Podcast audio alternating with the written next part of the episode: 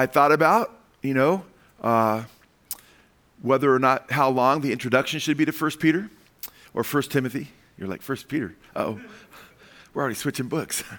Uh, first, P- first Timothy. Uh, but I don't want to do a full blown intro, very small intro, because I'm going to introduce, instead of doing a whole message on, you know, basically the introduction to First Timothy, I'd rather, I'm like, a lot of times you do introductions and they're lengthy. You know, you aren't able necessarily to search the scriptures as much and be challenged as much.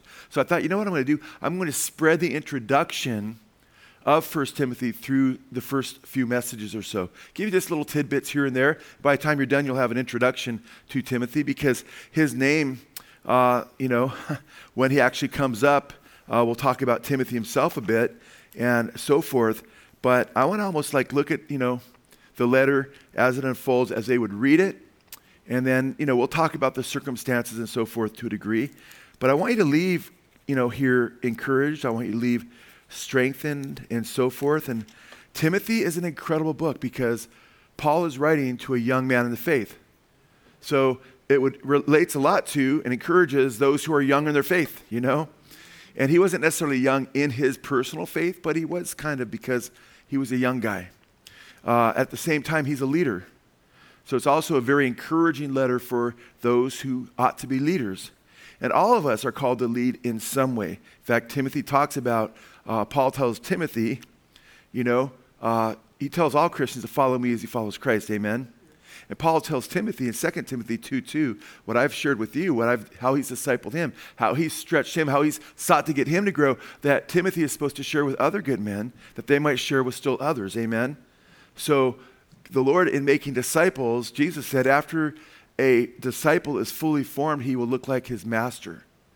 And that's pretty awesome because we follow Paul as he followed Christ. We follow Jesus, amen. As we follow and are encouraged by the examples of others who are in the Word, who are living their lives and so forth for Jesus, we will look more and more like them, but we want to follow them as they follow Christ. He didn't say, Follow me in every detail of my life, because Paul wasn't perfect. He said, Follow me as I follow Christ, amen. So each of us should be leaders to one degree or another. If you're a parent, you are de facto a leader whether you're leading them toward Jesus or away from Jesus. And all of us are to be leaders to one degree or another. So I really thought, and I've been praying about it. And I thought, wow, with all these live stream groups popping up that are related to Blessed Hope Chapel, and we praise the Lord for our live stream groups, uh, I thought, wow, it'd be really good to go through First Timothy because Timothy is not only going to help us, but it'll help every church, including us, amen, here, uh, in regard to leadership and what God calls us to be whether you're leading people by way of example, whether you're leading children as a parent, whether you're leading people in their Christian walks. But it has a lot to do with being mature men and women of God. Has instructions for both men and women in here, and uh, most of the instruction is specifically toward all believers, male or female, and as to what it means to be a mature believer. Even when he gives in First Peter, First Timothy chapter three, the qualifications for elders Elders, when you look at the qualifications, they are just mature men of God, except perhaps having, or looks like they have the gift to teach. Deacons don't have to have the gift to teach, but they, it's the same basic. So we're all called to grow into the image of Christ. And I thought, wow. And it's pretty, pretty cool because Paul is telling Timothy, who is already somewhat mature in his faith, but needs to be strengthened. He's warned, you know, not to be timid, that God hasn't given us a spirit of fear, but of power and love and a sound mind. If you didn't hear the last message, I encourage you to uh, listen to that uh, last Sunday message. It was uh, baptism of boldness and how God will give, wants to give us boldness and wants us to be bold in these last days. I got a lot of texts from that message, not realize how many would impact people. Someone just, I just read a text just a little bit ago that said, Man, I've listened to this message two times. I'm so encouraged by it. Someone that's not in part of the assembly here. And, and I got a, a message from a, a beautiful brother who just doesn't attend Blessed Hope anymore, lived here for a little while, moved, him his wife moved. I didn't even know he was still listening, but he's like, and I got a text from him a few weeks back and another one that he's really blessed by the messages, uh, by this last message specifically, really hit him on boldness. And Timothy needed to have greater boldness. And that's why it made me think of that, man. You know what? That's kind of interesting that I just preached on boldness because Timothy was told that God hasn't given you a spirit of fear, but of power love, and a sound mind. He was being stretched. And I love it because Paul's letter to Timothy stretches him in his first letter. He's left him at the church at Ephesus. He's a young man, as I said. He was born to, uh, his, his dad was Greek. His mom and his grandmother, Lois and Eunice, were uh, awesome women in the faith who had brought him up to know the scriptures. Uh, before, you know, uh, I mean, you're talking about when he was young, and then Paul led him to faith. And I'm getting already into some introductory type stuff. I didn't say I wouldn't have any, I'd say little tidbits, right? Each message I have little tidbits of introductory uh, comments and stuff. So I want to give you at least that. And he's writing to Timothy to set the church in order. You know, in 1 Timothy 3.15, he says, these are the instructions I give to you so you might know how to set the church in order and how the church is to be governed. I'm paraphrasing that. We'll look at that later. And he says in verse 3 that uh, he set him there at, at Ephesus and that he's writing to Timothy in Ephesus that he would make sure people weren't teaching false doctrines. There's a lot to be said about that when we get to that verse because Ephesus was more, more letters in the New Testament written to Ephesus than anybody else. First and second and third John. The book of Revelation has one of the churches is the church at Ephesus. Amen. Right here, first and second Timothy. You know, uh, and you could just, I mean, the book of Ephesians, right? So it's pretty amazing, and that became after, uh, especially the fall of Jerusalem. Uh, the, a lot of the church leadership had been located at the at Ephesus, and that was a very, you know, that was a hub where God needed to protect the word there. So there's a lot of important things that I'm, I'm, I'm going to say a lot more than I plan on saying, so I got to stop right now as far as introductory notes. But it's an exciting book. But I really wanted to make sure we got into at least uh, the first verse, right? So 1 Timothy uh, chapter 1 and verse 1, Paul, we're talking about the Apostle Paul, who the Lord converted on the road to Damascus when Paul was going about his business as a zealous Pharisee, a leading Jew, going house to house with letters from the leaders of, you know, the Pharisaical leaders, uh, demanding that Christians deny their faith, having them dragged out of their houses. Stephen was stoned to death right before him, and he didn't deny his faith. Remember that in Acts chapter 7? And he put his, they put Stephen's clothes at Paul's feet before they stoned Stephen to death. The Apostle Paul, before his Paul, was the murderous, raving Pharisee named Saul. And he's had this radical conversion when Jesus appears to him on the road to Damascus. And uh, he's now an apostle from the Greek word apostolos, which means sent one. Okay, he's sent one, specifically a sent one. There were 12 specific apostles that Jesus called. Uh, then Paul is called an apostle that is born out of due time. Uh, 1 Corinthians chapter 15. Uh, there are apostles with a small a uh, that are mentioned beyond the 12 because the word isn't necessarily a designation. When you see the word apostolos in the Greek, it simply means sent one. And when it's used of the 12, and then Paul, as the one born out of due time, is talking about apostles that are given gifts to do signs and wonders, to confirm the gospel of Jesus Christ. Those who had seen the Lord, all the apostles had seen the Lord, even Paul had seen him on the road to Damascus and so forth. Uh, but Paul wasn't one of the 12. He was one born out of due time. So you have Paul, an apostle of Christ Jesus. Now, when it says Christ Jesus, might, might say, why sometimes it have Jesus' first name first and last like normal, but sometimes it puts his last name first? Because it's not his first and last name, amen? A lot of people think Jesus Christ is, and you know, when we're talking to non believers or people that aren't really conversant with Scripture, we're talking another language sometimes. It's hard to follow us. So we've got to be careful to define what we're talking about. Even if you talk about the Apostle Paul, these days, somebody might look at you cross-eyed apostle. They don't hear the word apostle on social media. They don't hear the word apostle on CNN and MSNBC, you know. They don't hear truth on those stations either, but they don't hear the word apostle. Uh, so when you see Christ Jesus, Christ is from uh, uh, basically uh, Mashiach in the Hebrew, it's where we get the word Messiah, and Christos was the Greek uh, of Mashiach. Uh, Christ means the anointed one. He's the anointed, promised Messiah.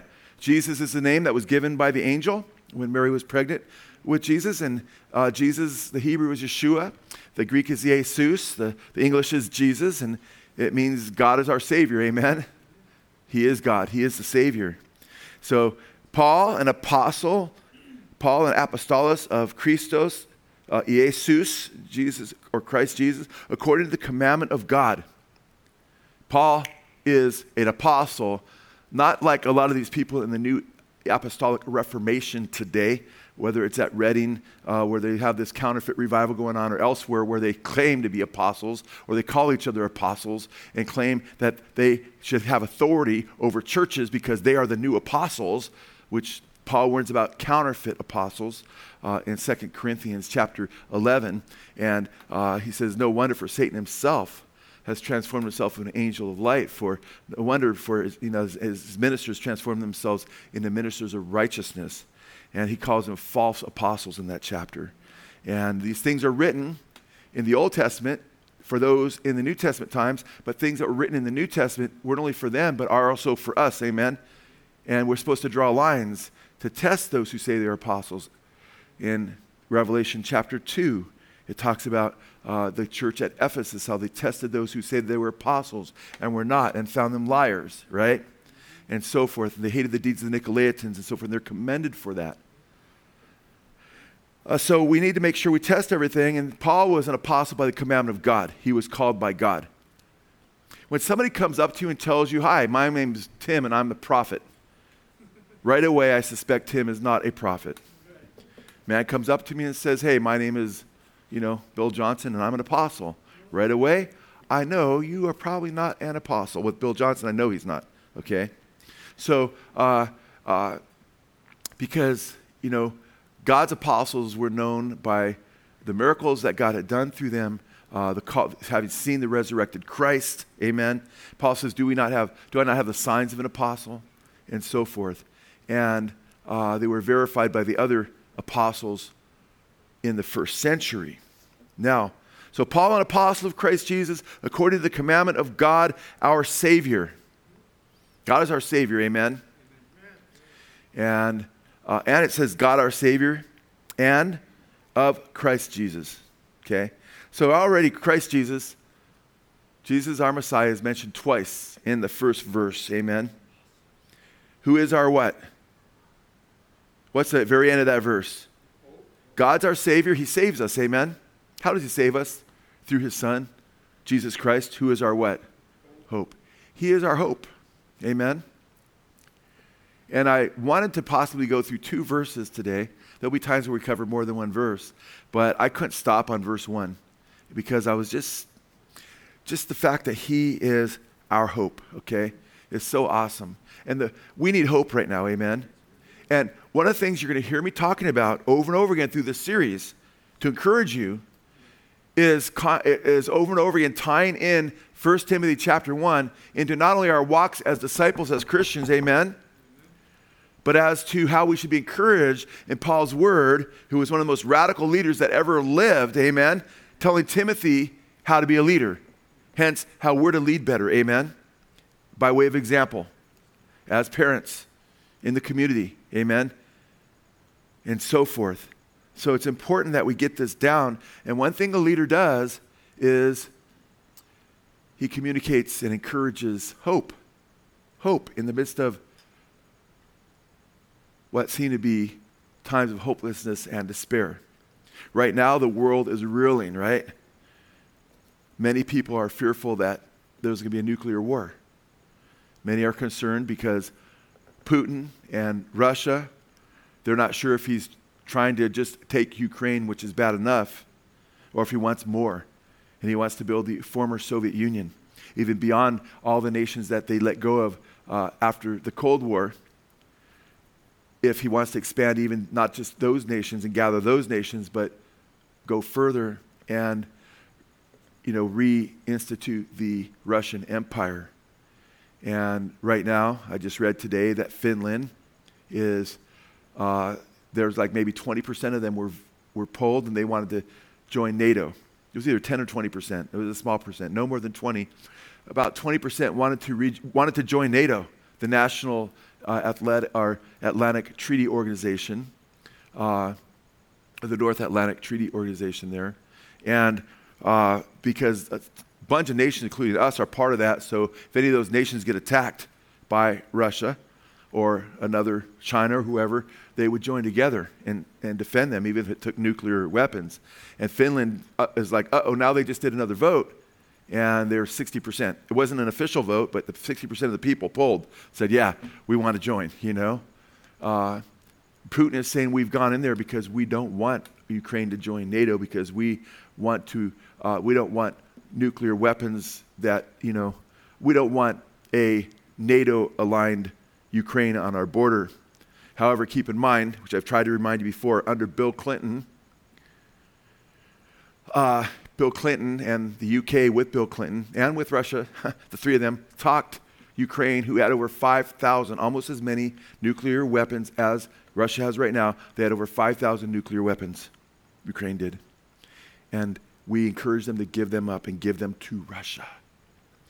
And don't worry, if you give them to Russia, we'll protect you if Russia ever invades you. There's a lot more to this story than you're aware of, okay? And um, I'm not saying what the United States should do. I'm just thinking it's very, very sad, very, very interesting. And on one hand, you have Putin, who I believe uh, is, has a huge ego. I mean, he lives, I mean, I think last I saw he was on this huge cruise liner, you know. Uh, he has the biggest house in the world. And I don't think Putin's this good guy, okay? Some people, oh, well, maybe Putin's a good guy. No, no, no. Putin's not a good guy, okay? Uh, but I also don't think that the New World Order that Biden just talked about, how the world's going to be formed into this New World Order and we're going to lead it, that, that that's good either, amen? Because they're trying to export the New World Order and their ideas are very antichrist often, amen? Well, who's, what side are you for? I'm for Jesus, man. I'm his ambassador. You're his ambassador. He's the King of Kings, the Lord of Lords. That's who we follow. That's who we put our trust in. Amen. Okay? Our hope isn't in this world. So uh, th- th- there's a lot of concern as to where all this is going. And if you're in Ukraine, you know, it's sad. It's really sad. We've been in touch with Ted Walker, and we are trying to help in certain ways. Prayer is huge. Amen. The church is also sending $2,000 through Ted Walker to a church outside of Ukraine in Poland, which is helping the refugees at Evangelical Church. And we just don't want to send money to anybody, you know where it goes, but we want to go through brothers and sisters that are, you know, love the Lord, like minded, that are helping the actual people on the ground. They're helping the refugees and so forth. So know that you're helping uh, in more ways than just praying, which praying is very important. But people need hope. People need hope. And the world, the way, way the world defines hope is different than the church defines hope. So if you're a newer Christian, you might think, oh, hope, yeah, we need some kind of hope, you know? And the way the world defines hope is far different than the way Christians define hope. The word, when the world uses the word hope, it's like maybe, you know, maybe this, maybe I won the lottery. I hope I will, right? But there's not a sense of certainty, is there? It's a maybe often when the world talks about hope. That's not biblical hope. Hope is based on certainty and the expectation of something that will take place in the future based on God's word and his promises. And so when we talk about hope, we're not talking about hope in the worldly sense, you know. And sometimes people could have strong hope because they're just they just are very optimistic, you know. And like the little boy I read about who's uh, was playing, you know, baseball and an older man was watching the game a little bit, and he was like, wow, because these little boys look like they're whipped. He goes, hey, what's the score? And the boy said 18-0, and we're behind. He goes, yeah, I bet you're really discouraged, huh? He goes, I'm not discouraged. We haven't even been up to bat yet. So, you know, he, was, he had some hope that when we get up to bat, man, watch what we could do, you know? And the thing is, that's how the world kind of looks at hope. They're like, maybe this will happen. But that's not the biblical hope. So when you, it's important and, and the more you understand how the Bible defines hope is you get into God's Word. And it's, it's based on the reality of God's promises. It's not, you know, having the uncertainty of, an, of attainment of something in the future and not being sure, like, a lot, like winning the lottery. Uh, Webster's defines hope, and this is the worldly version of hope. Hope implies little certainty, but suggests confidence or assurance in the possibility that one, what one desires or longs for will happen. Okay? That's not the New Testament definition of hope. Uh, the New Testament defines hope. This is from Baker Evangelical Dictionary quote, to trust in, wait for, look for, or desire something or someone, or to expect something beneficial in the future, to have an expectation, you know.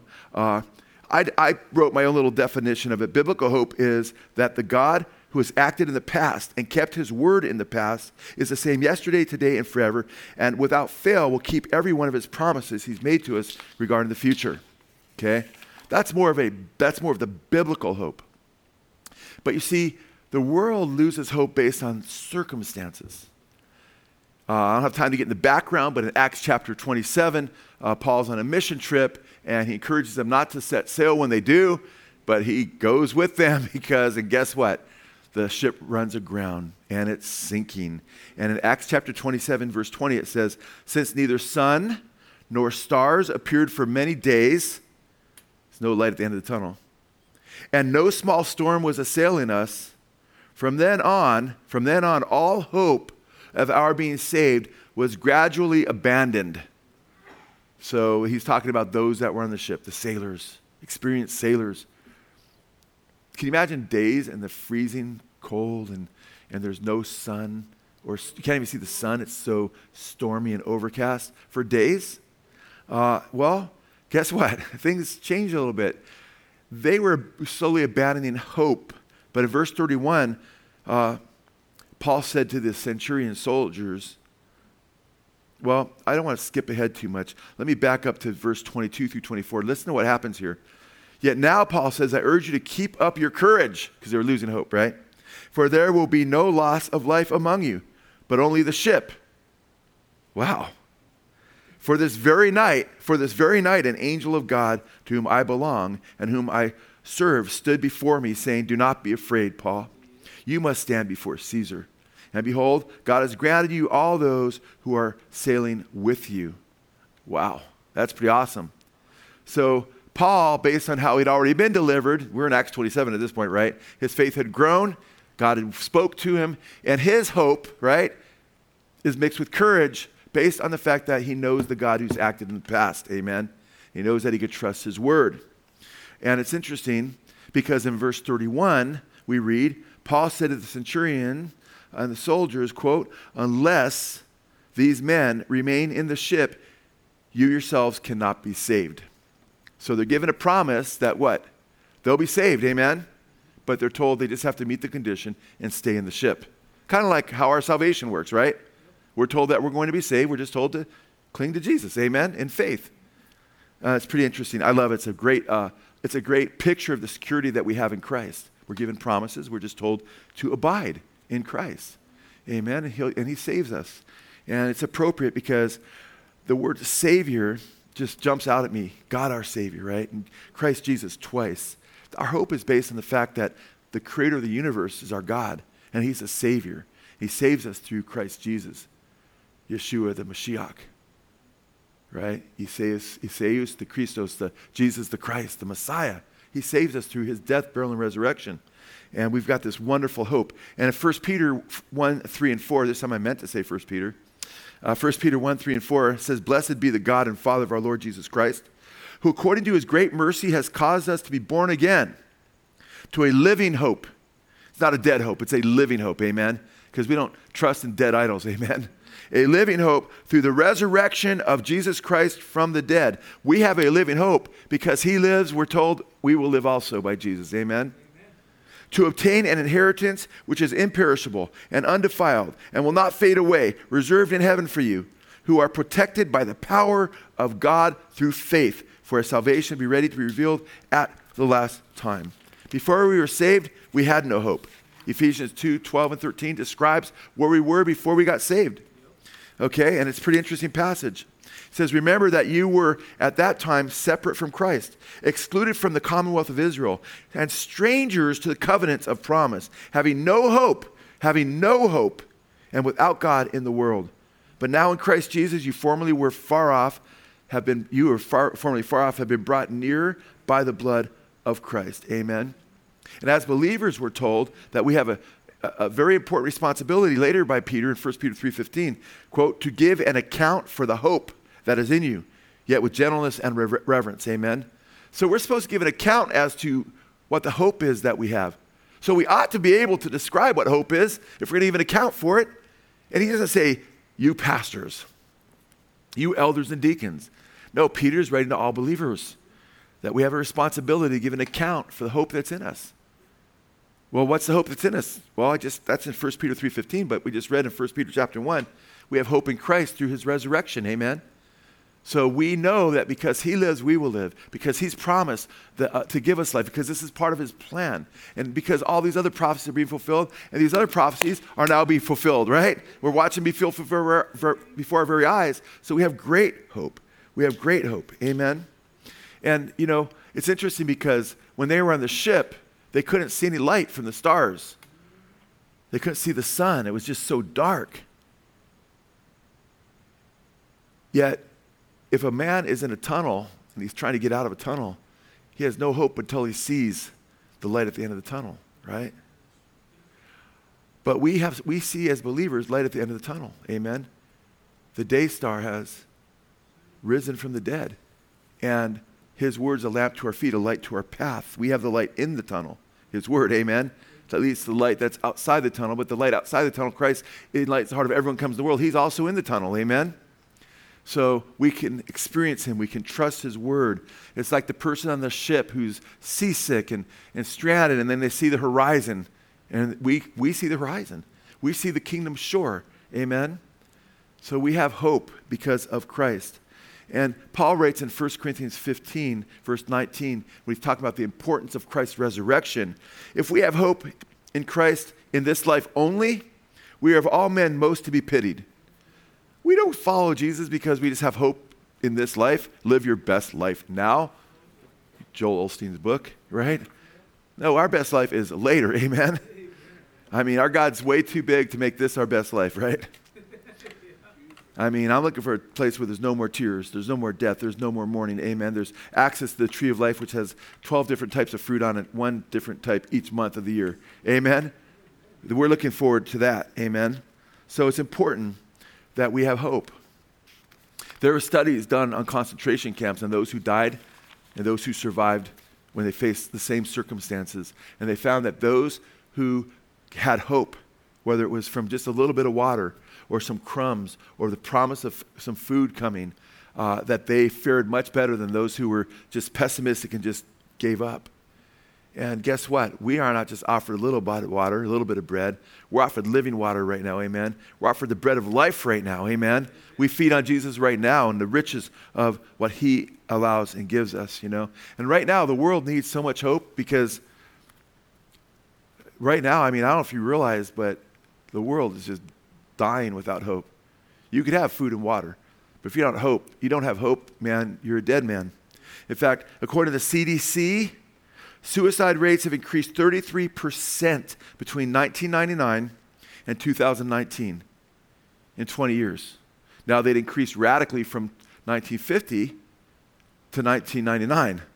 Then from 1999 to 2019, they increased 33%.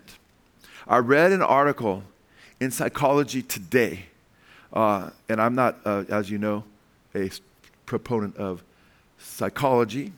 It's Sukakasa study the soul. Uh, I'm not saying there's not psychological studies that are beneficial. If you look at how people work under these kinds of lights versus fluorescent lights, there's some science there, right?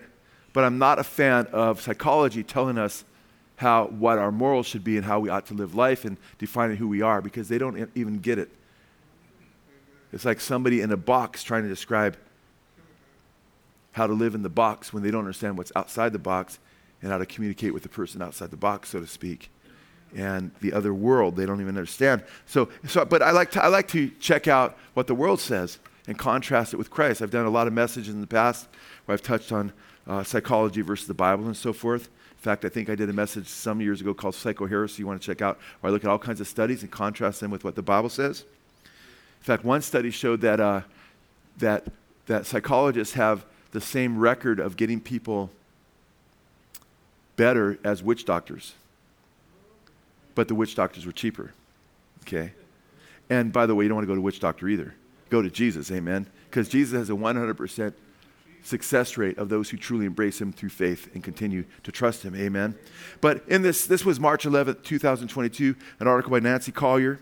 And she's, with, she's uh, a psychotherapist and an interfaith minister which is interesting. And she was dealing with the suicide rate.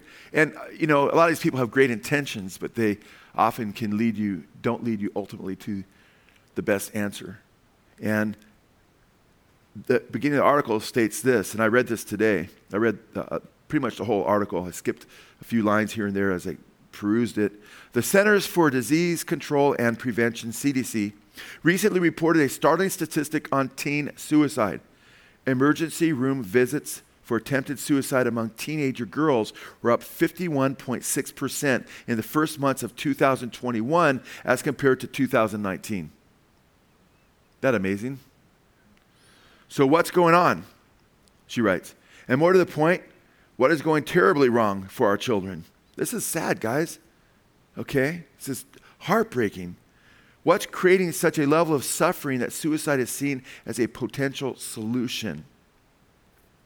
And she suggests a theory here and there, and she, but then she says, I don't want to use this space to posit theories on why uh, we're where we are at today or where we are today. Rather, I want to offer whatever I can to help. So she really is talking about theories and not really, you know, maybe it's because people aren't, you know, uh, the social breakdown because of social media and so forth. And, and I believe that she makes some good points that we would probably agree with. Say, yeah, especially as Christians, because as believers, we know how important it is to be together. Amen. And, and to have a communion of brothers and sisters meeting together in Christ. Amen. The Bible says not to forsake the assembling yourself together. Of course, she's not encouraging people to get together and be involved in evangelical uh, church where they love Jesus and understand He died for them and He's the only way to be saved and so forth. But she really says she doesn't really can't you know really go through the different theories as to what might be happening, which is unfortunate if you know what is going on. A lot of it is because uh, the world is you know. I mean, people are strangers now, right? people don't know who each other are. You know, Facebook's become this kind of competition for a lot of young people, and kids get ridiculed and everything else. But ultimately, uh, what she doesn't address is the influence of, of a lot of the evil music and the evil media and the media that glorifies death that women, that young girls hear constantly. I mean, Billie Eilish, many of you know, is probably the most popular female artist the last couple years. And she has songs where she simulates a video slitting her throat, glorifying suicide. You know, one song she jumps off a building because, and she's it's, a, it's basically a song to her boyfriend, and she kills herself. At the end of the song, you hear ambulances coming, and she's Billie Eilish, so she's pretty cool, you know, and she's glorifying suicide. So I wish she would have, you know, we need to address those things as Christians. What is influencing our young people today? Amen. What messages are we letting them get in their hearts? Because the Bible says we're supposed to teach one another with what? Amen. You guys are quoting it Psalms, hymns, and spiritual songs. Teach? Yeah, we teach through music. Amen. Well, Satan teaches through music too. He glorifies, he comes to still kill and destroy, so he glorifies death. So that's very, very important that we get that. If you have children, I really encourage you don't let them just watch and listen to anything that comes on the television. You might as well give them a loaded gun and let them play with it. Spiritually speaking, that's what you're doing, okay? Because if they just can watch and look at anything, they're being corrupted. There's millions of young people have been introduced to perverse sexuality through internet porn. No doubt about it. Their parents would never know, and they don't understand why their kid becomes a sexual pervert. Oh, yeah, kids and people, they grow, they go through puberty, and they have desires. And, and the enemy doesn't even need the internet and music and Hollywood because Satan's a tempter, right? But when he has access to those things, they make those things seem acceptable, right? And desensitizes to them to right and wrong and objectifies girls and women as though they're slabs of meat that could be had and taken advantage of and not persons made in the image of God guess what? You're going to have life cheapened. And when you teach us, and when you teach in the government schools that we are the byproduct of slime, that we've all evolved out of nothing, basically, which became slime eventually, and then became animals, and that we're just basically animals, and that we're not created in the image of God, don't freak out when kids act like animals. That's what you've been teaching them they are. Okay? So when kids don't know where they come, have come from, I mean, right now, there's a Supreme Court nominee who was asked, I mean, there's a lot of weird things going on, but the sentences, and this is the one who's up for the Supreme Court right now, gave out all kinds of sentences basically were slaps in the hands for pedophiles, you know? And she called one or more of the people that she put, put away as a defendant, she, her victims, pedophiles, or those holding, I'm sorry, not just pedophiles, but maybe or would be very strongly, potentially pedophiles, people that not just pedophiles, but those that uh, have, uh, you know, thousands of pieces of, of, of child porn on their internets. She gave them slaps on the hands. But then she was asked today if she could define what a woman is. And she's, uh, uh, uh, mm, uh, and she never gave a definition. She couldn't really define what a woman is. And these are the people that are going to sit in our Supreme Court. And when you can't tell a gal who she is, that she was made in the image of God, and that He made us male and female, amen. He made us one of the purposes to procreate, amen. But even procreation in of itself, guess what? Women that don't procreate. I mean, Bible, uh, Paul actually says in 1 Corinthians 7, if you're a Christian woman and you have the gift of singleness and you don't even get married, that's even better than being married. So the fact that you're made in the image of God, amen, is incredibly beautiful. Male and female, we both reflect his image. Males reflect God's image in, in, a beautiful way. Females reflect his image in another beautiful way. Amen. And together they complement one another. And the two become one flesh, and they're a picture of Christ and his church and his plan, and his purposes forever eternity in the new heaven, new earth with Christ and his eternal bride. And when you start getting your brain around that, all of a sudden your mind gets out of the gutter, gets out of the slime, gets out of the uh, objectification of people as though they're just meat. And you start to see, wow, we're created in the image of God. And Paul tells me in Timothy, God tells us through Timothy or through Paul to Timothy to treat your the women in the church. You know, it says to treat them as sisters, not as pieces of meat. Treat the older, you know, uh, you're supposed to treat the, uh, it just goes into how you're supposed to treat different people. You're supposed to treat the women in the church as your sisters. So, brothers, supposed to treat the women of the church as your sisters. Amen? And, and you have a respect level. I love my natural sisters, just love them. And then they got saved, and just wow, now I doubly love them, right? But guess what? Before my sisters got saved, I had was finding, you know, brothers and sisters in the Lord that just, you know, Patty got saved pretty quick. So she was my sister in the Lord pretty quick. Then Peggy and then Kathy. And but my sister Lord, I love it, man. I have all kinds of sisters, all kinds of brothers. Amen. And we and I can tell you the difference. And you know, you can ask my grandchildren. They could probably tell you somewhat of the difference between a male and a female and they could find a gal way better than this proposed Supreme Court justice could, because she couldn't give any answer. And my heart just broke, and I thought, wow, this country is in trouble, man. It's just crazy what's going on, you know? So, uh, and what's interesting is, you know, I mean, we know XX and XY chromosomes were made different biologically and she said, I don't know what a woman is. I don't, I'm not a biologist. You don't need to be a biologist to know what a woman is. Amen.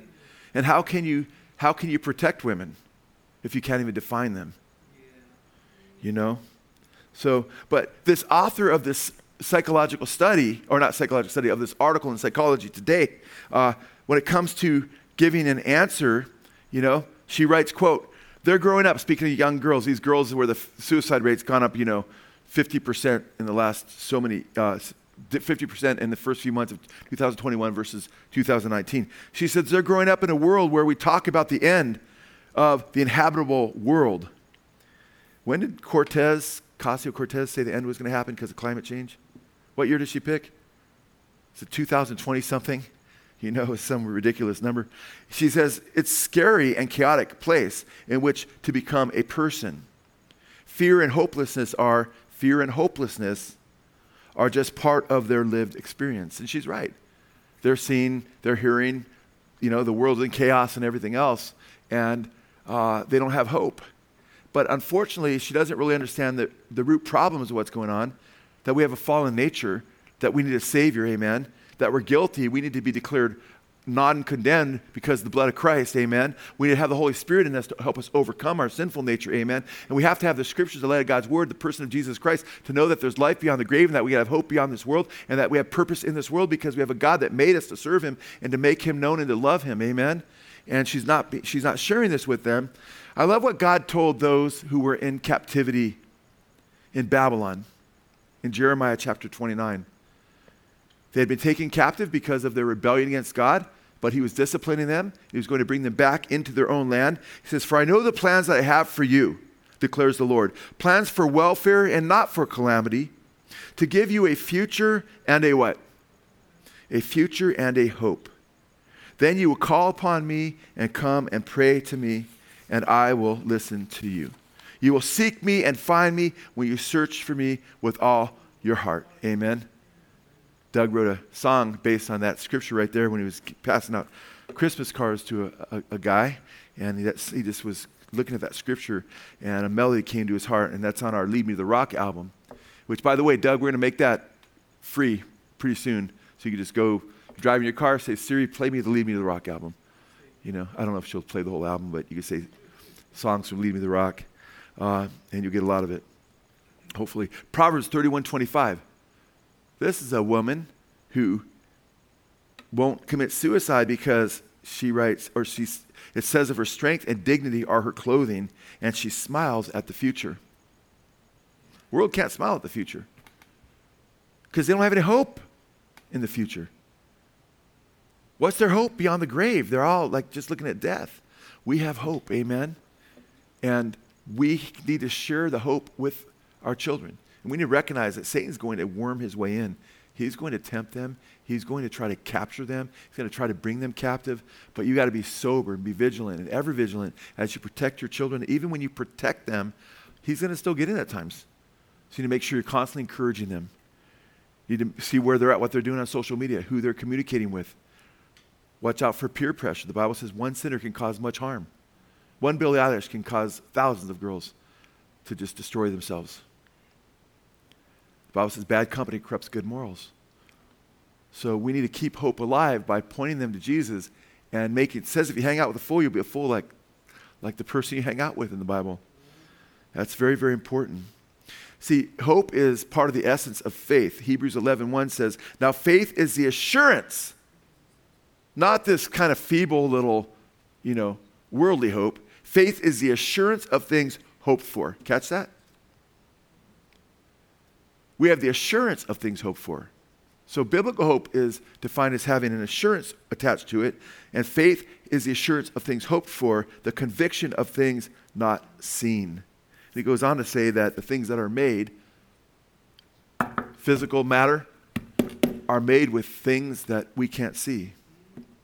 By the way, when that's written in Hebrews chapter 11, the first couple verses, that the things that are seen are made by things that are unseen. That's before science realized that we're made of atoms, right? Protons, neutrons, electrons, and the things that make up those, and they're invisible to the eye. But uh, so faith is amazing, and Jesus is our hope. So, what's our hope as Christians? Let me give you a few scriptures. The appearing of Jesus Christ, Titus 2:13. The redemption of our bodies is called the hope, Romans 8:23. The end of the ages uh, and the consummation of our righteousness, Galatians 5:5.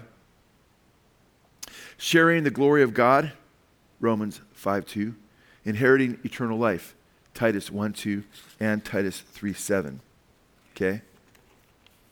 So we have this wonderful, this awesome, wonderful hope. In fact, I was looking at a, a study, the American Heart Association uh, uh, did an interest, interesting study. It was, it was published in the, uh, the, the results were published in the Chicago Tribune.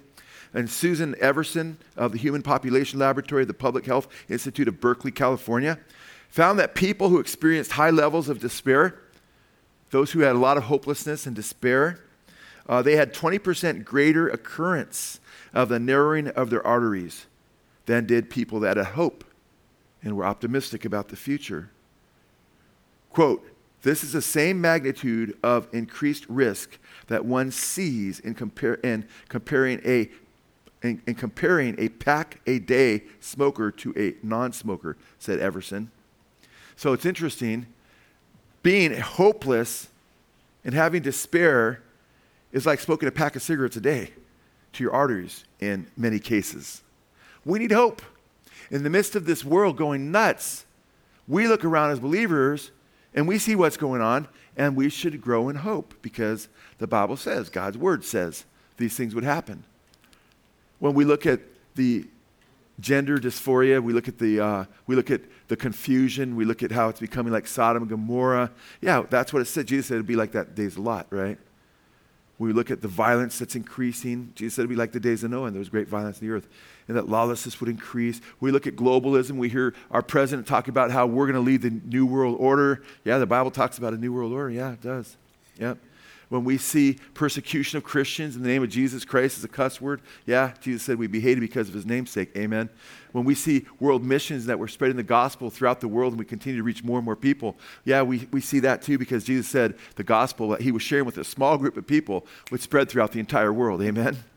And we're seeing all these things come to pass just as Jesus had prophesied. So we see these things going on. It breaks our hearts. At one moment, we could be weeping over what's going on to a lot of people that are, you know, innocent people, kids and so forth in the Ukraine and, and so forth, uh, Russian kids being sent to their deaths, you know. These things break our hearts, but at the same time, we don't lose hope because we recognize that there is hope beyond the grave. We just hope that many as many as possible find the hope that we have in Christ before it's too late. One of the pieces of armor that we read about in the scripture, remember it says to be strong in the Lord and the power of his might and that we wrestle not against flesh and blood, but against principalities and powers and the rulers of the darkness of this world and spiritual wickedness in high places. It goes on to say, because of this, or therefore, put on the whole armor of God, that you may stand against the wiles of the devil in the evil day. Amen. And he mentions the different pieces of armor: the sword of the spirit, right, which is the word of God, the, the shield of faith, so you can quench the fiery dart of the evil one, right, the breastplate of righteousness, you know, the feet shod of the preparation of the gospel of peace, a belt of truth, and so all these wonderful, you know, pieces of armor to protect us from Satan's assaults. But one thing he mentions there at the end of the list is the helmet of salvation. Amen? The helmet of salvation. Because as Christians, we, can be care- we need to be careful because we can tend to worry. We can tend to have despair.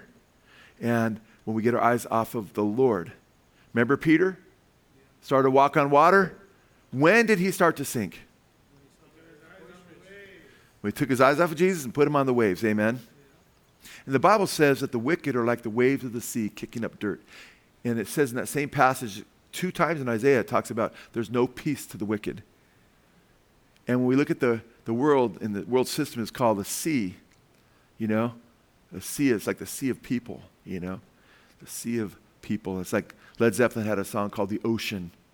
And Robert Plant was singing about hearing the oceans roar in an interview. Who's the ocean? What's the ocean? The ocean's all these fans, these Led Zeppelin fans at concerts are just roaring. And, and yeah, well, guess what? Satan is the prince of the power of the air. He's guiding this, the world's population and uh, leading them the wrong way. And then we look at what's going on, and then we get our eyes on the world and see what's going on in Ukraine and Russia. And we start to panic, we start to sink. You should, we need to make sure we keep our eye on Jesus. Amen. We need to know what's going on. We say, mm, what does he say about this? Does it say something specific about what's going on there? Or is it more general? There'll be wars and rumors of wars. That's part of it too, amen? Or is it simply a, a part of fallen man? Or does it fit into the prophetic uh, landscape as to what God says would happen in the future more specifically? And we're looking at that on uh, Sundays recently. Now, it's interesting because we have one piece of armor, and this is a critical piece of armor that you need so you can survive uh, these coming days when things are getting uglier. Okay? And if they were needed in the first century, these pieces of armor, how much more they needed today as things get darker? And Jesus said lawlessness would increase and evil men would wax worse and worse and the love of many would grow cold. And Paul said terrible times would come. On and on. We need to have the helmet on. And he calls it the helmet of salvation. Verse 17, uh, for Ephesians chapter 6, verse 17. And take the helmet of salvation and the sword of the Spirit, which is the Word of God. What is, hmm, I taught this before, uh, but it's good to go over again if you've heard it, and if you haven't, you're going to learn something I think very, very precious for your walk with Jesus. What is the helmet of salvation? What is the helmet of salvation? Uh, go to 1 Thessalonians chapter 4. If you're in Timothy, take a hike, just go to your left couple books, 1 Timothy, 1 Thessalonians chapter 4. he's talking about Christ's second coming. Are being caught, being caught up to meet him in the air. Those who are alive, those who are dead in Christ will rise first, right, at his coming.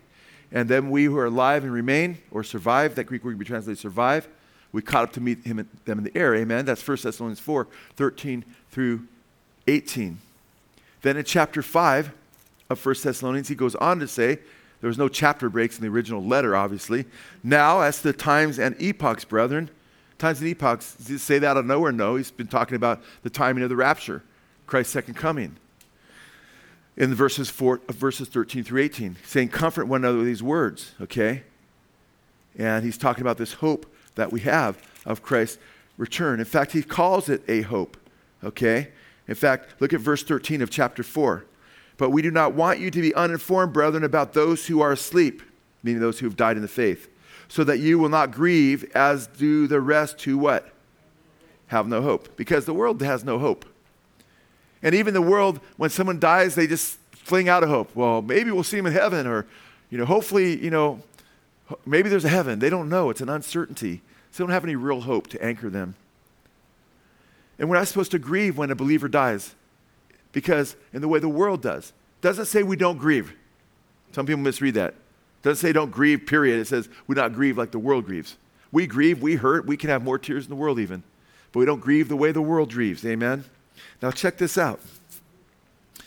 And this is very encouraging because he goes on to talk about the resurrection. But then in chapter 5, we read this Now, as to the times and epochs, brethren, you have no need anything be written to you. For you yourselves know full well that the day of the Lord will come just like a what? Thief in the night. Amen? Thief in the night. That's what Jesus taught. Amen? says, be ready when he comes. While they are saying what? Peace and safety. Because during the tribulation period, they'll be saying, who can make war with the Antichrist, right? They'll be saying peace and safety, then destruction will come upon them suddenly, like labor pains upon a woman with child, and they will not escape. It's talking about his second coming, coming like a thief in the night. Boom. It's destructive. It's not a secret rapture, you know? It's destruction coming upon the wicked, the day of the Lord. Verse 4 But you, brethren, are not in darkness that that day would overtake you like a thief. For you are all sons of light and sons of day. We do not uh, uh, we are not of the night nor of darkness. So then let us not sleep as others do, but let us be alert and sober. For those who sleep do their sleeping at night, and those who get drunk get drunk at night. So, as believers, we're not supposed to be getting drunk. Amen? We don't want to be asleep. Remember the virgins that were asleep and woke up, and five of them had no oil left? We want to stay awake in Jesus. Amen? Be children of the day, not of the night. Verse 8 But since we are of the day, let us be sober, having put on the breastplate of faith. Have you put on what? The breastplate of faith and love. And as a helmet, what? The hope of salvation. There it is. Oh, yeah, amen, Israel. Put it on his helmet. We know the helmet is called the helmet of salvation, but here it's called what? The hope of salvation. Now, Paul in Romans chapter 8, he says a hope isn't a hope if it's already been attained, but it's a hope because it's what we expect in the future. I'm paraphrasing Romans 8. So, the hope of salvation, now we already have salvation in Christ, amen. If you trust in Jesus, you have eternal life. You die today, you're trusting Jesus, be absent of the body is present with the Lord, amen. But when he's talking about the hope of salvation, what aspect of our salvation is he talking about? Our future salvation, amen. Which comes when who comes? Jesus come. The Bible says our salvation is nearer to us than when we first believed. Amen. Jesus says, He that endures the end will be saved at his second coming. When he comes back, we'll receive new bodies and we'll be glorified. Amen. It's very important that we understand this. Hebrews chapter 9, verse 27. It's pointing a man wants to die, but after this, a judgment. And he, verse 28 says he appeared a first time in reference to our sin to die for us. Amen. But in the second time, he'll, return in reference to our salvation. Amen. So we're looking to Jesus because we looked at 1 Timothy chapter 1, verse 1, and it talks about, right, God our Savior, right? And Jesus Christ, who is our what? Hope. Amen. He is our hope. Amen. So my helmet is my hope in Jesus, not just now, but my hope that He's coming again. Amen. And that for, for, for, when these things are going down and the world's getting ugly and people are in hopelessness and despair, I look at these things and I say, no, Jesus is coming back. Amen? Amen. and the consummation of my salvation. My glorification is coming because these things are signposts to show me that I'm getting closer and closer to my Lord's return. Amen. And that He's getting closer and closer to coming. And guess what? That keeps your chin up. That keeps you excited because you're like, praise Lord, Jesus is coming. Amen. It's going to have, it's happening just as He said. Therefore, we do not grovel in hopelessness and despair because we look to Jesus. Now, if you don't look to Jesus, if you don't look to his word, if you don't look to the prophecies, if you don't look to his instruction and you look inward and you look, you know, selfward, you're going to have hopelessness and despair. Because the Bible says the heart is deceitful above all things and desperately wicked. Who can know it? So if you're focusing inward, you're going to have anxiety, you're going to have depression, you're going to have sadness. Because guess what? You're not the hope. If you look to any man, if you look to your pastor, if you look to the person next to you, if you look to anybody for, as your hope, you are going to be let down radically because there is only one Savior. Amen? God is our Savior. Amen? And it's important that we get that. We look to Him. Ooh, and look at verse 9, very next verse. Ooh, nice. For God has not destined us for what? Wrath. What, what's he talking about? Not just for wrath. We're not of the day. We don't get that sudden destruction when he comes like a thief. Amen. We are Christians. We put our trust in Jesus. For God has not destined us for wrath because he's coming, right? Like a thief. Look at verse 4 and 5. For God has not destined us for wrath, but for obtaining what? Salvation through our Lord Jesus Christ. He's talking about our final salvation, to obtain the salvation that Jesus is coming, coming with. Amen. And I believe by just emphasizing that we've been saved, you miss out on the joy of the blessed hope and the fact that we should be focusing on Jesus' return. Very few people preach on Christ's second coming anymore. God forbid that we would. If the name of our fellowship is called Blessed Hope Chapel, amen. Amen. Absolutely. So we, He is our hope. So what is the helmet of salvation? Our hope in Christ. Our hope in Christ and His what? Second coming. Amen. And this is huge. This is huge. How huge is it? Well, guess what? The world doesn't have the hope of Christ's second coming. So when they see these things and things get worse and worse, what was happening when the ship was destroyed and it was going down and it was just, there was no stars, they couldn't see the stars and the moon, and at daytime they couldn't see the sun, they were gradually losing what? Hope. What's the world going to be like in the last days? They aren't going to be able to see the sun and the stars and the moon. And it will get darker and darker. And listen to what Jesus said about the end times. See how this is getting tied together now? There will be signs in the sun and moon and stars, and on the earth dismay among nations in perplexity at the roaring of the sea and the waves. When you Revelation, the sky will be blotted out, a third of the sky, you know. You'll be able to see a third of the stars at one point. Another point, it's just all darkness. At the very end, Revelation chapter 16, when the bowls are being poured out at the end, it's just thick dark as a darkness that uh, in the beast kingdom, and they gnaw their, their tongues and they blaspheme God because of the plagues. And it says this, verse 26 men, men fainting from fear and expectation of the things which are coming on the world. For the powers of heaven will be shaken. People are going to be fainting, passing out. As one translation, I think it's King James says, men's hearts failing them for fear of things coming on the earth. That's because they have, don't have the helmet of salvation on. Then they will see the Son of Man coming in the clouds with power and great glory. And Jesus says in Matthew 24, talking about the same, same teaching, Matthew says, the tribes of the earth will mourn. See, they look at these signposts as signposts toward wrath, destruction, hell, damnation because they don't have the helmet of salvation.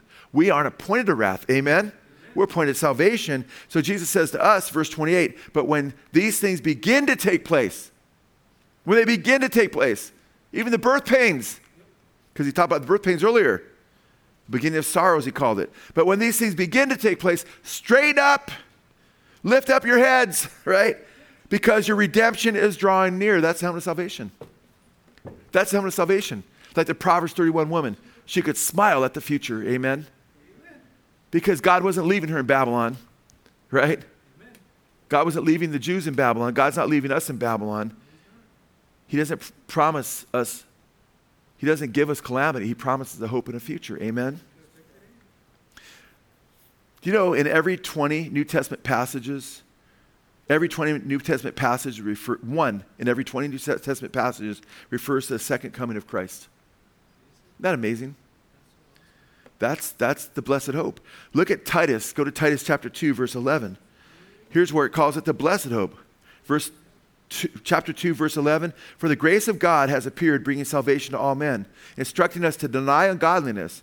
So God's grace instructs us to deny ungodliness and worldly desires and to live sensibly. So we're denying and we're living sensibly, righteously and godly in the present age. Looking, and we're looking for something, looking for the blessed hope and appearing of the glory of our great God and Savior, Christ Jesus, who gave himself, verse 14, for us. Thank you, Jesus. Thank you, thank you, thank you, Lord, that he might redeem us from every lawless deed and purify for himself a people for his own possession. Praise God. Zealous for good deeds. God wants you to be zealous to do good things, man. Are you zealous for doing, for serving God? Look what Jesus did. We ought to be. And I praise God, man, because go to Hebrews chapter 6. Did you know the hope that you have? The world is adrift right now. Would you agree? I mean, people are not anchored, they're untethered. It's just messed up. People don't have a foundation. The Bible says, if the foundations are gone, how shall the righteous stand? Amen. Well, praise God. We have an anchor. Amen. In Jesus. And Hebrews chapter 6, verse 19 says, This hope we have, we have this hope in Jesus. Amen. This hope we have as what? An anchor for the soul.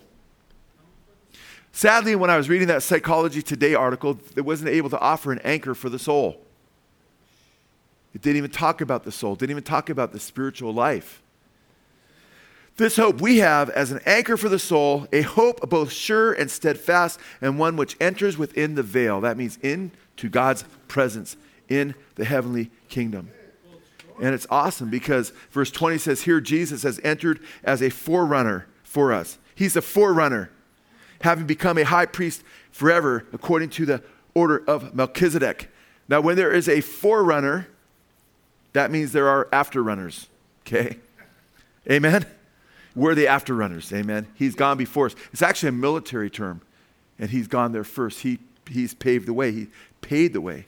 And praise God for what he's done uh, for us in, in doing this.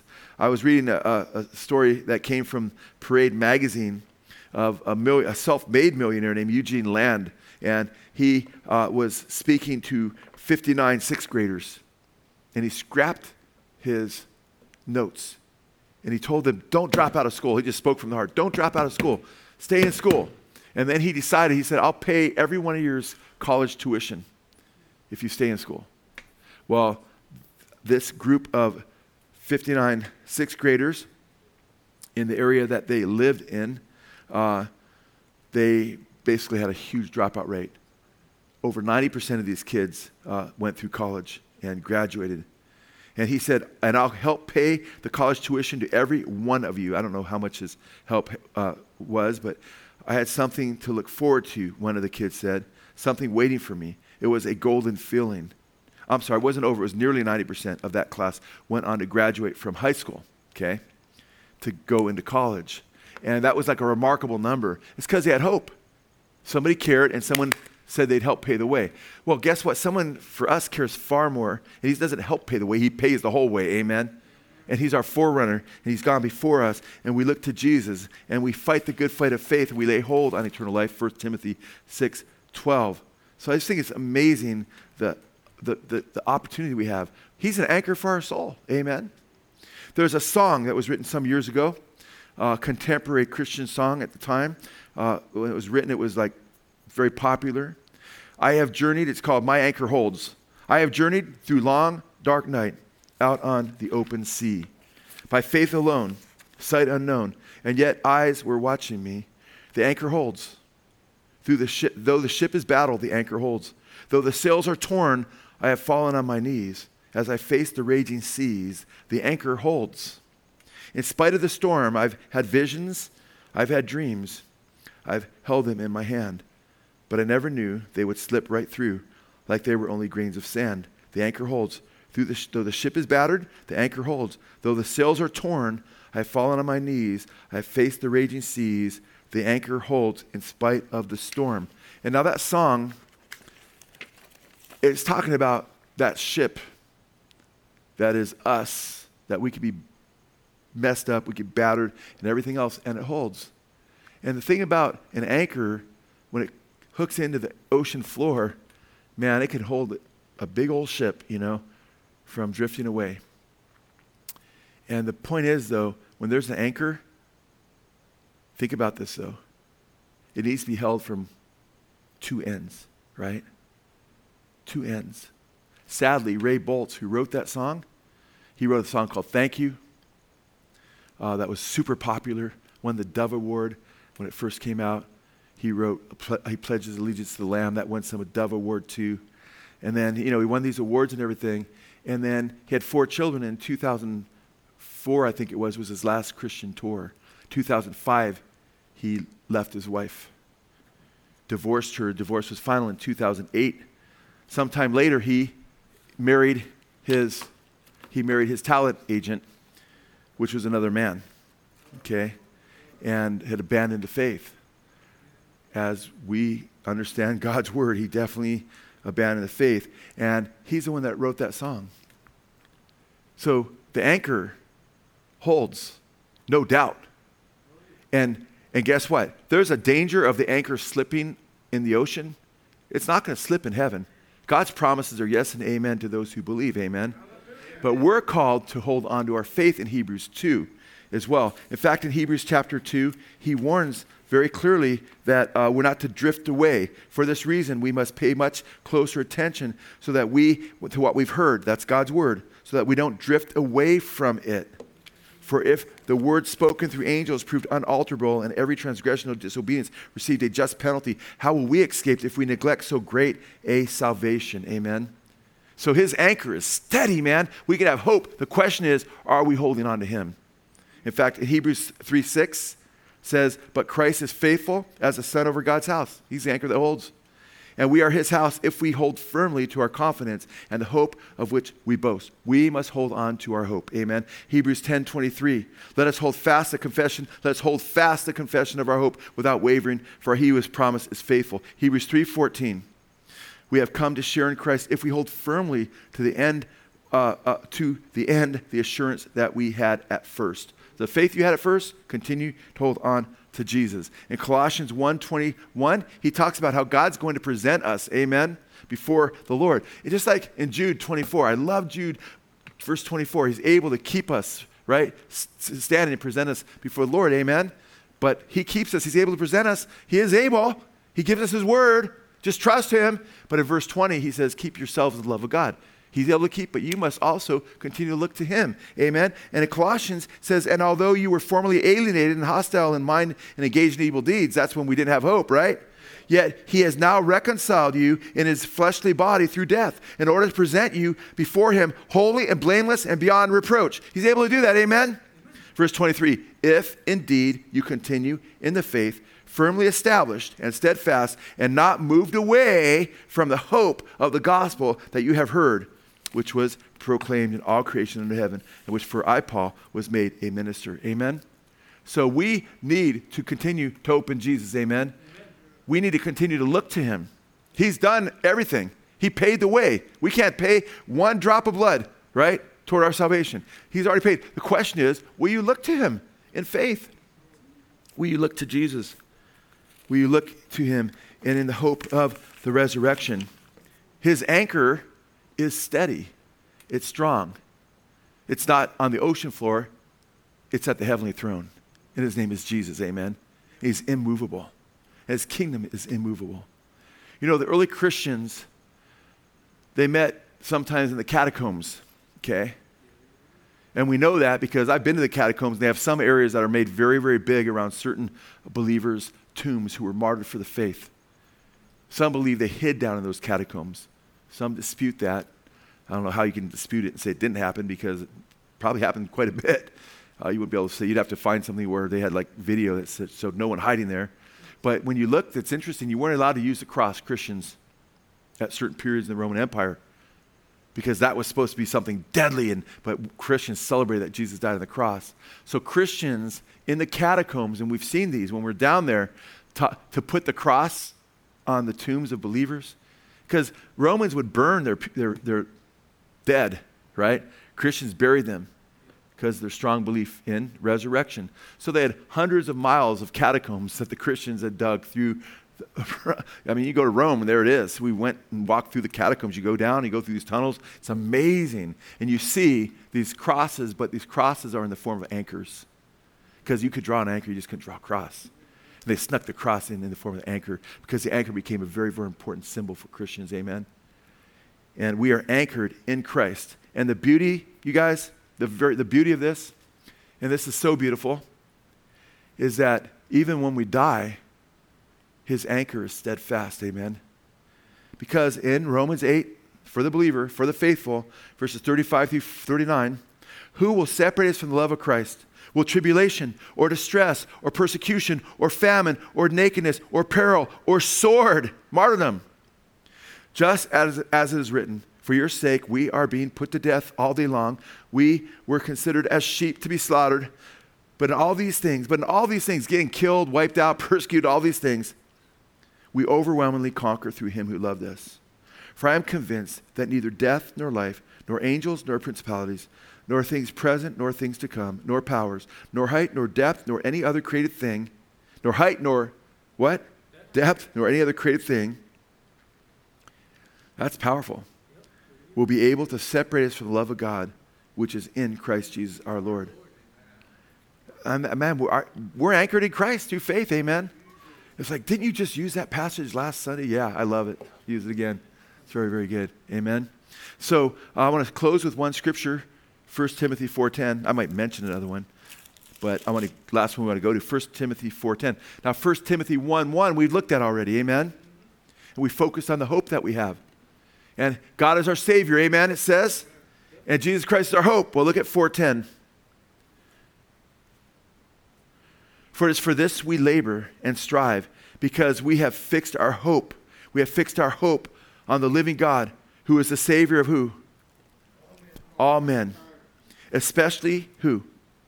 Of believers. How is he a savior of all men, but especially of believers? Think about it. He's the savior of all men, though, but especially of believers. He's the savior of all men because he died for everyone. He provides salvation for everyone, amen. But only those who put their trust in him will actually be saved. Just like the Passover lambs, they were killed but you had to apply that blood to your doorpost. Amen. If you refused to apply the blood to your doorpost, you'd be destroyed still, even though the lamb was bleeding in your yard. He's the Savior of all men. He died for the sins of the world. For God so loved the world that He gave His only begotten Son, that whoever believes Him should not perish but have everlasting life. So He's the Savior of all men. He provides salvation for everybody through His sacrifice. But His sacrifice is not efficacious until what? You put your faith in Christ. And some confuse the payment with the application. But even my Calvinistic brothers and sisters will often admit, I'll say, Well, were you saved? Born saved? You know? You weren't saved until you put your faith in Jesus. So what he did on the cross is not efficacious until you come to him in faith. Amen? That's reality. But praise God, we have a God who's the Savior of all men in the sense that he gave himself for everybody. And that's the hope we get to share with the world that he died for everybody, that he rose again and conquered the grave, and that we can all be saved through faith in him. Amen? So we've looked at 1 Timothy 1 1. Did we have a good start to the book? Amen. Praise God. Let us all please stand. What an awesome God we have. I was dealing with a little bit of anxiety, and they don't go to the Blessed Hope, they're, they're, but they're just sweet girls, and uh, dealing a little worry, you know, things, crazy things going on in the world. And I, I took her to Lamentations chapter 3. And I let her know that this passage helped me, helps me so much. And I love it because their lamentations means crying, weeping, right? And that Jeremiah writes that, right? People are in Babylon, feels like his teeth have been kicked in. He's eating gravel, eating the dirt, you know. He's talking about how he's, you know, just, you know, filled with wormwood, his, his, like he's eating wormwood, bitterness, bitter, bitter plant. And all this hopelessness and despair, it looks like. And then he says, I recall to mind what the Lord has done, right? Of course, recalls to mind the Lord's promises. And that's by his mercy that we're not consumed every morning. Amen? That every morning his mercy is there for us, guys. Amen? And that great is thy faithfulness. Amen? And I told her about that dream I had when I had COVID and I was supposed to die. The doctor, my the cardiologist said, you won't, you won't, you won't survive, right? And you know, a week later or a couple weeks later, I'm being told that I can't even probably give you another cardiolo- uh, you know, echocardiogram because your heart's so good the insurance won't pay for it. And then I realize what happened. Well, we know what happened, amen. And if the Lord would take me, praise God, because I was quoting that verse too that says, My heart may fail me, but what? Yeah, the Lord is the strength of my heart, right? He, he's, he's our dwelling place forever, amen. We're going to be His forever. That will go and He's my portion forever, right? He's, gonna, he, he, he's our hope. But I was sharing with her that he recalled to mind Jeremiah. And he said, Therefore, I, great is thy faithfulness. Therefore, I have hope. Amen? Oh, and I asked her a question. I'll ask you the same question. And just shout it out. What's your, uh, well, first of all, you know, if there was a guy that came in here right now, he's dressed in a militant uniform, right, and he had a Uzi, right, and he just started spraying bullets everywhere. Okay, now stop thinking about that guy. Stop thinking about him. Stop thinking about him. Okay, now, how many of you are saying, well, it's kind of hard, you just talked about him. Okay, now I have another question for you. What is your, let's say you haven't eaten yet, okay? Just shout it out. What's your favorite thing to eat, your favorite meal? Word of God over here, what's that? F- physical food. What's your favorite physical food? I love tacos, man. Tacos? So, Israel, when you're thinking about those tacos, are you thinking about that guy coming in at the same time? Not really, because Not really, because you're thinking of tacos, right? yeah, exactly. Yeah, I'd rather think of tacos too. And by the way, that guy can't end our lives. He can end our bodies, but not our spiritual life. Ask for the body's presence of the Lord. Amen. Don't fear what man can do to you. Amen. The thing, and that's, that's a little tiny exercise, but that's not what I do. I don't say, hey, think about tacos, young lady. No, think about Jesus. Think about, as you said, Joseph, your favorite meal is the Word of God. Amen. Keep your mind fixed on Jesus. Keep your mind fixed on Him. That's the, our anchor. He is our helmet. Hope is a helmet. Hope is an anchor. Amen. We need a helmet in this world. Amen. Jesus. We need an anchor. Amen. In the heavenly kingdom. Who's that? Jesus. He's our hope. Amen. We'll get through all this ugliness that's going on. Keep your faith in Jesus. Just keep looking to Him. And when the waves get big, say, ah, that just means I need to look to Jesus all the more and to pray for others who are being engulfed in those waves, who don't have hope, because I'm an ambassador to let them know the forerunners come in and the afterrunners are coming after him. And guess what? You could have this hope too. I'm an ambassador for Jesus because he's the Savior of all men, but especially of those who believe. Amen. So, amen. Give glory to God. He is an awesome God. We love you, Lord Jesus. Hallelujah.